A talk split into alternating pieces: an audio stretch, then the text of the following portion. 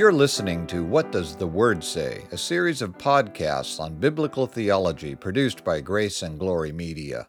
My name is Mark Roby, and I'm your host for this series. Our teacher is Dr. Richard Spencer. We're resuming our study of theology today by continuing with our summary of the Bible's teaching. In our last session, Dr. Spencer, you gave a very short outline of what the Bible teaches by quoting the answer to question number three of the Westminster Shorter Catechism, which says that the Bible principally teaches what man is to believe concerning God and what duty God requires of man. So, have we covered the Bible's teaching about what man is to believe concerning God? Not quite. The Catechism includes the gospel itself under the broad topic of what we're to believe concerning God.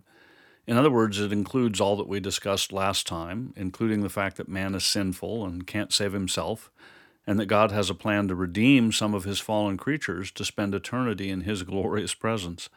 And that plan involved God sending his eternal Son, the second person of the Holy Trinity, to become incarnate as Jesus Christ, to live a perfect sinless life, and then offer himself as a sacrifice to pay for the sins of all those who will put their trust in him.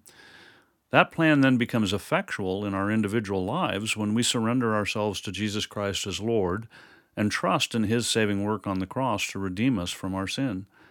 And it continues throughout life as God works with us to transform us to be more and more like Jesus. So, when the Catechism talks about what man is to believe concerning God, it's not referring to mere knowledge about God, it's talking about saving faith, which includes repentance and a personal commitment to Christ. Right. In fact, if we don't repent and believe in Jesus Christ, we're disobeying God's commands and further demonstrating our sinful rebellion. In chapter 17 of the book of Acts, in verse 30, we read that God commands all people everywhere to repent. And in 1 John 3:23 we read that God's command is to believe in the name of his son Jesus Christ.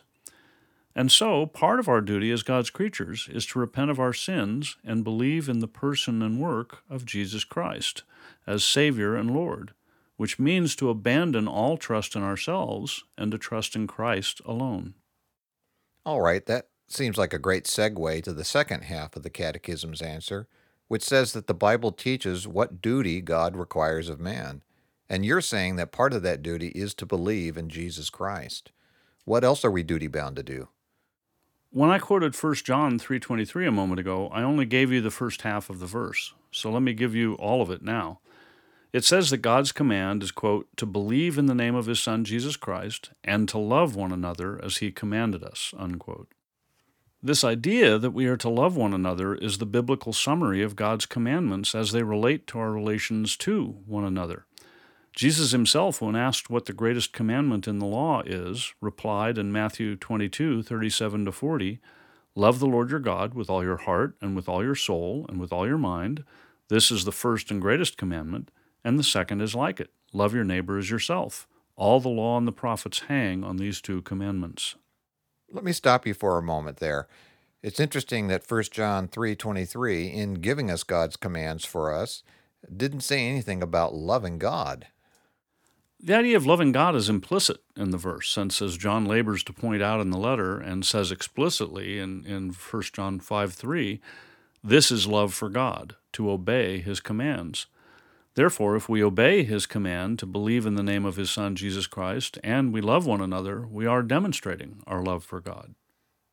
Now, that raises an issue that's very controversial in the modern church this whole idea of obedience. As Protestants, we believe that we're saved by grace alone, right? Absolutely. Okay, but given that truth, many modern Christians say that obedience, while it might be nice, is not in any way necessary for a Christian. How would you respond to them? I would respond by first quoting a few representative scriptures. In John 14, 15, Jesus said that if you love me, you will obey what I command. And in 14:23, he said, "If anyone loves me, he will obey my teaching." Then in the very next verse, Christ states the case negatively, saying, "He who does not love me will not obey my teaching." And in Luke 11:28, we read that Jesus said, "Blessed rather are those who hear the word of God and obey it."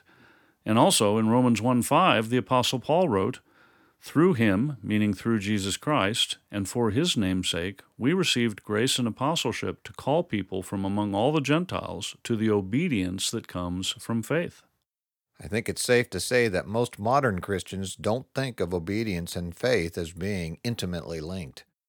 Well, I think you're right about that.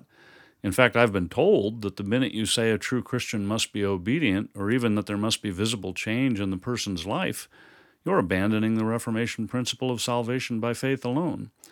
But Romans 1 5 and many, many other scriptures we can look at make it abundantly clear that this is not the case. The Reformers did not believe that you can be saved by a faith that is devoid of good works. The standard line about that is that we're saved by faith alone, but not by a faith that is alone. 2 Corinthians 5, verse 17 comes to my mind, which says that if anyone is in Christ, he's a new creation. The old is gone, the new has come.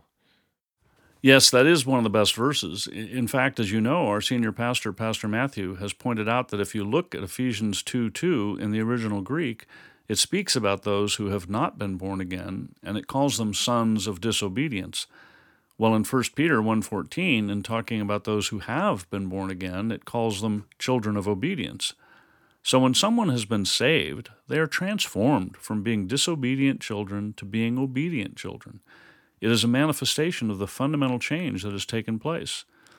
If we are new creations, that must be evident. Ephesians 2 8 through 10 also comes to mind. Verses 8 and 9 are very well known. They state that, quote, It is by grace you have been saved through faith, and this not from yourselves. It is the gift of God, not by works, so that no one can boast, unquote. And when you stop there, the verses are consistent with the prevailing view that works are unnecessary. But if you go on and read verse 10, it says, For we are God's workmanship, created in Christ Jesus to do good works, which God prepared in advance for us to do. Now, if God has prepared good works for us to do, and we've been created in Christ Jesus to do them, it seems abundantly clear that doing these works is expected of us, and that is what the whole of the New Testament teaches. But at the same time, we must guard against the idea that our works are in any way meritorious. True. That is the distinction that we have to uphold. The basis of our salvation is the perfect righteousness of Jesus Christ alone, and we become partakers of that righteousness by faith alone.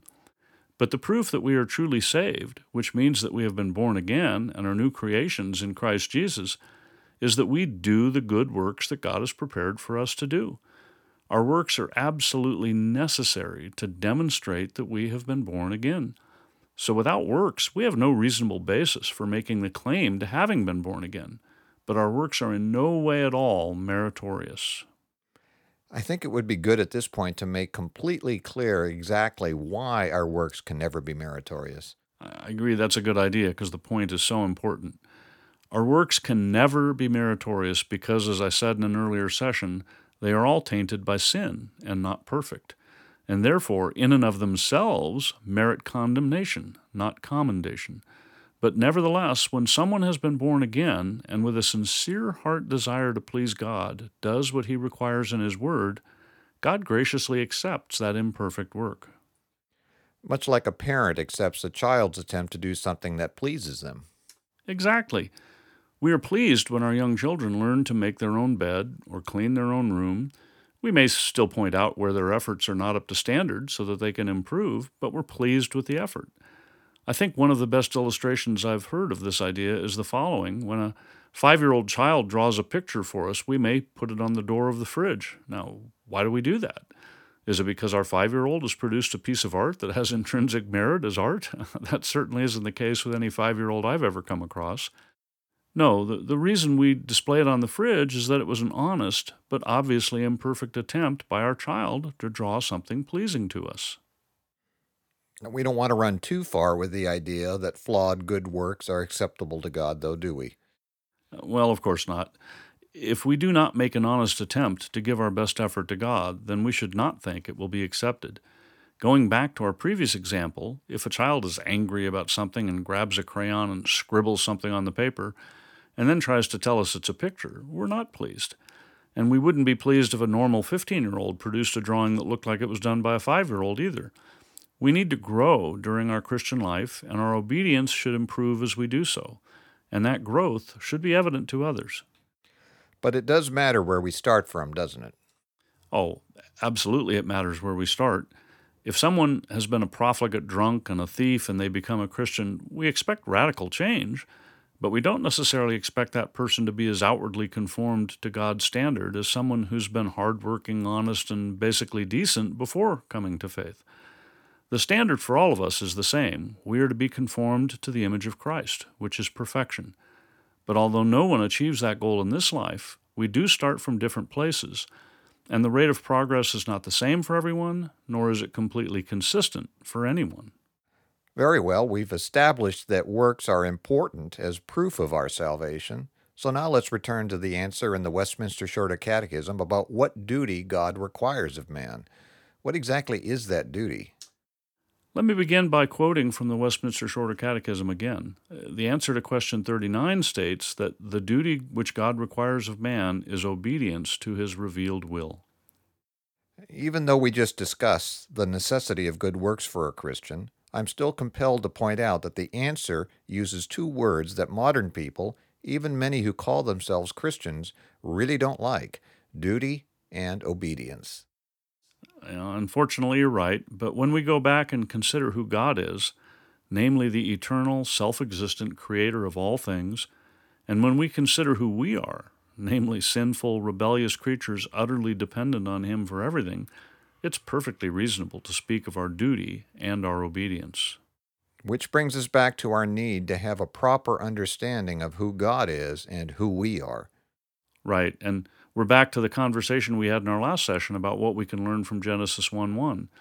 This fundamental distinction between the creator and the creature is so important. If we have that right, then the words duty and obedience make perfectly good sense. Right. So our duty is obedience to the revealed will of God, which begs the question what is God's revealed will? The answer that the Catechism gives is that God's revealed will is His moral law. And it then goes on to say that the moral law is summarily comprehended in the Ten Commandments. Well, we again have a problem with many modern professing Christians, don't we? I mean, the Ten Commandments are part of the Old Testament, and we're told in Romans 10, verse 4, that Christ is the end of the law, so that there may be righteousness for everyone who believes. So many modern professing Christians would say that the Old Testament law no longer applies. I know they would say that, but they're wrong, and they don't get that idea from the Bible itself. When Paul wrote in his letter to the Romans that Christ is the end of the law, he did not mean that the law was being done away with. Rather, he meant that Christ was, as Pastor Matthew put it in his book on Romans, the goal of the law. He was the one that the law pointed to. He alone kept it perfectly so that he could give his perfect righteousness to those who trust in him for their salvation. Matthew Henry, in his commentary on this verse, wrote that the design of the law was to lead people to Christ. The moral law was but for the searching of the wound, the ceremonial law for the shadowing forth of the remedy, but Christ is the end of both. The moral law of God shows us our sin and our need for a Redeemer, because we are incapable of keeping it ourselves. So Christ kept it on behalf of all those who will trust in Him. In fact, in Matthew 5:17, Christ himself said, "Do not think that I have come to abolish the law or the prophets. I have not come to abolish them, but to fulfill them." In other words, as you said earlier, the basis for our salvation is the perfect righteousness of Jesus Christ. Exactly. When we see our sin and need, and we renounce all trust in ourselves and place our faith in Jesus Christ, we are united to Him by faith. Our sins are put into His account, and His righteousness is put into our account. What is often called the double transaction or double imputation. Mm-hmm. And 2 Corinthians 5:21 teaches it clearly. That verse says that God made him who knew no sin, that's Jesus Christ, to be sin for us so that in him we might become the righteousness of God. That is an amazing idea that we become the righteousness of God. But we're nearly out of time for today, so I think it'd be good if you could summarize the main points we've covered about the duty God requires of us.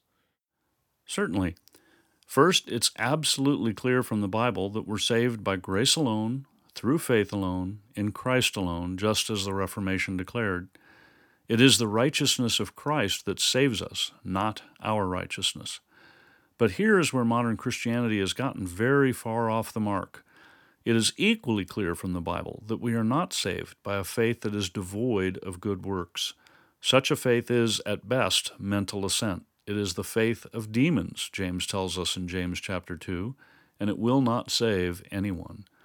If we have been born again, then we are new creations in Christ Jesus, and we will live differently. So our good works are necessary proof of our salvation. Paul wrote in Acts chapter 26 verse 20 that he preached that people should repent and turn to God and prove their repentance by their deeds. We will certainly return to these topics in more detail later, but that concludes our brief summary of the Bible's teaching for today. I think I'll close by quoting again the answer to question 3 of the Westminster Shorter Catechism, which states it very well. The Scriptures principally teach what man is to believe concerning God and what duty God requires of man.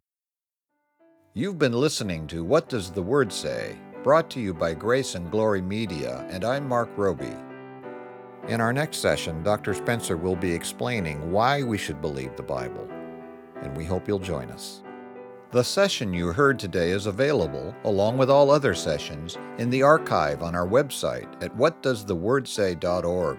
We also have a free book available to you entitled Good News for All People, written by Reverend P.G. Matthew, founder and senior minister of Grace Valley Christian Center. To request your free copy of this excellent summary on the biblical message of salvation, go to whatdoesthewordsay.org.